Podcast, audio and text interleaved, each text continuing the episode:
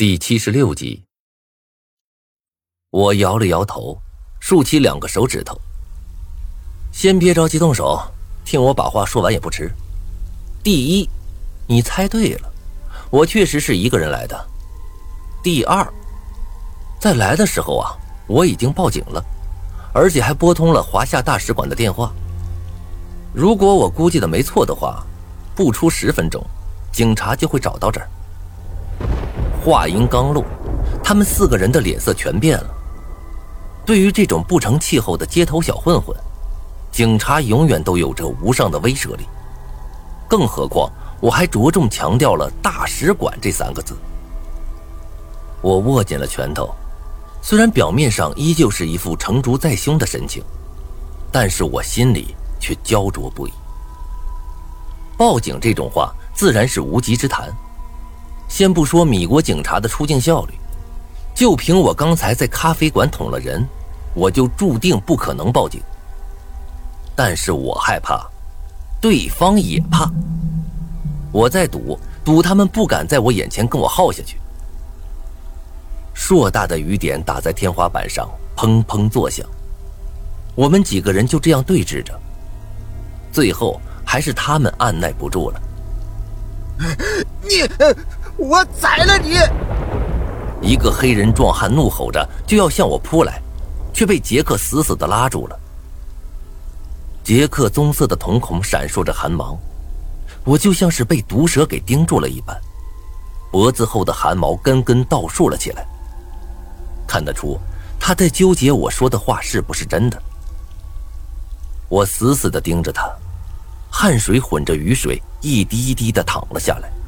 焦急的等待着命运之神开牌。过了两分钟，杰克冲我点了点头：“嗯，赢了，人你可以带走。但是如果待会有警察找你，问你为什么报警，我想你应该清楚怎么说。”我心底一松，脸上也露出了一丝笑意。当然，你放心，我就算把蜘蛛侠是谁捅出来，也不会暴露你的。那好，现在你们可以走了，最好快一点。嗯，我虽然嘴上这么说着，但是脚步却一点动的意思都没有。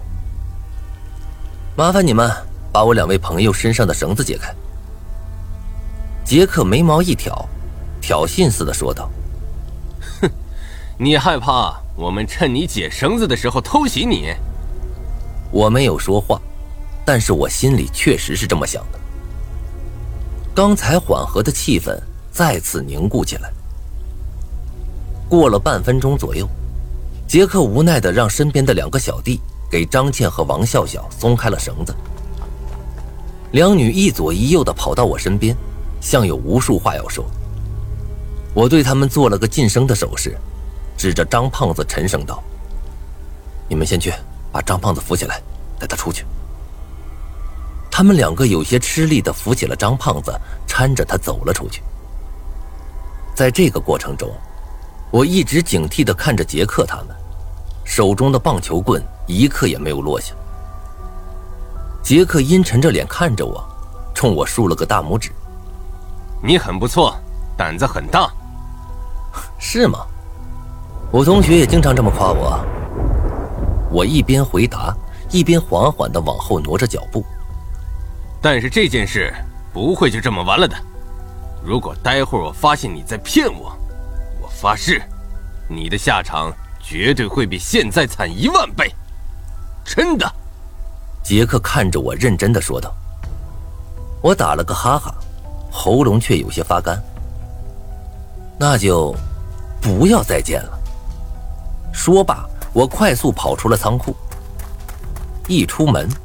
我发现张倩和王笑笑正在门口焦急地等着我，张晨也醒了，不过精神状况好像有点不太好，一直晃着脑袋。我赶紧招呼张倩等人上了摩托车，朝着前方驶去。虽然我们足足有四个人，但是那辆雅马哈也足够大，竟然还勉强坐得开。路上，王笑笑紧紧抱着我，一丝温热从我的后背处慢慢滋生开来。我们很快就到了之前看到的那家咖啡厅，我没有停留，又狠狠地拧了一把油门，雅马哈呼啸着朝前驶去，溅起了一路的水花。武明，已经到旅馆了，停下。那个旅馆已经不能住了，我们得重新找一个安全地方。还有张晨的手，我知道，别说话。我大声吼着。再过五分钟甚至更短，杰克他们就会发现我在撒谎，到时候肯定发了疯似的到处找我们。再继续待在这片区域实在是太危险了。现在对于我们而言，最安全的地方就是我刚才提到过的大使馆。杰克他们一行人就算在这片地方再怎么横，也绝对没有勇气闯大使馆。只要到了那儿，就安全了。而张胖子的伤，也肯定在那里能得到治疗。我骑着摩托车一直跑了半个小时，最后在一家二十四小时营业的便利店停了下来。匆匆走进便利店，我买了两份面包，将身上所有钱都掏了出来。小姐，麻烦结算一下。顺便问一下，你知道华夏驻自由国的大使馆在哪儿吗？收银员小妹愣了一下，对我说道：“华夏大使馆吗？就在这条路的尽头的一个广场上，你过去一眼就能看见。”好的，谢谢。我匆匆收起了面包和钱，然后顺着他所指的方向驶去。果然，不多时。我们便看到了一栋白色的宫殿式建筑。将张倩他们放下车后，我低声道：“你们现在赶紧进去吧，就说是游客，被当地黑帮抢劫了，身份证、护照全丢了。现在是第三天，只要再坚持两天，你们就能成功的回到现实。”张倩的脸上露出了一丝不解，担心的问道：“无名，你这是干什么？我们不应该一起进去吗？”我苦笑着说道：“不，是你们三个，我不去。为什么？”张倩和王笑笑同时惊叫了出来。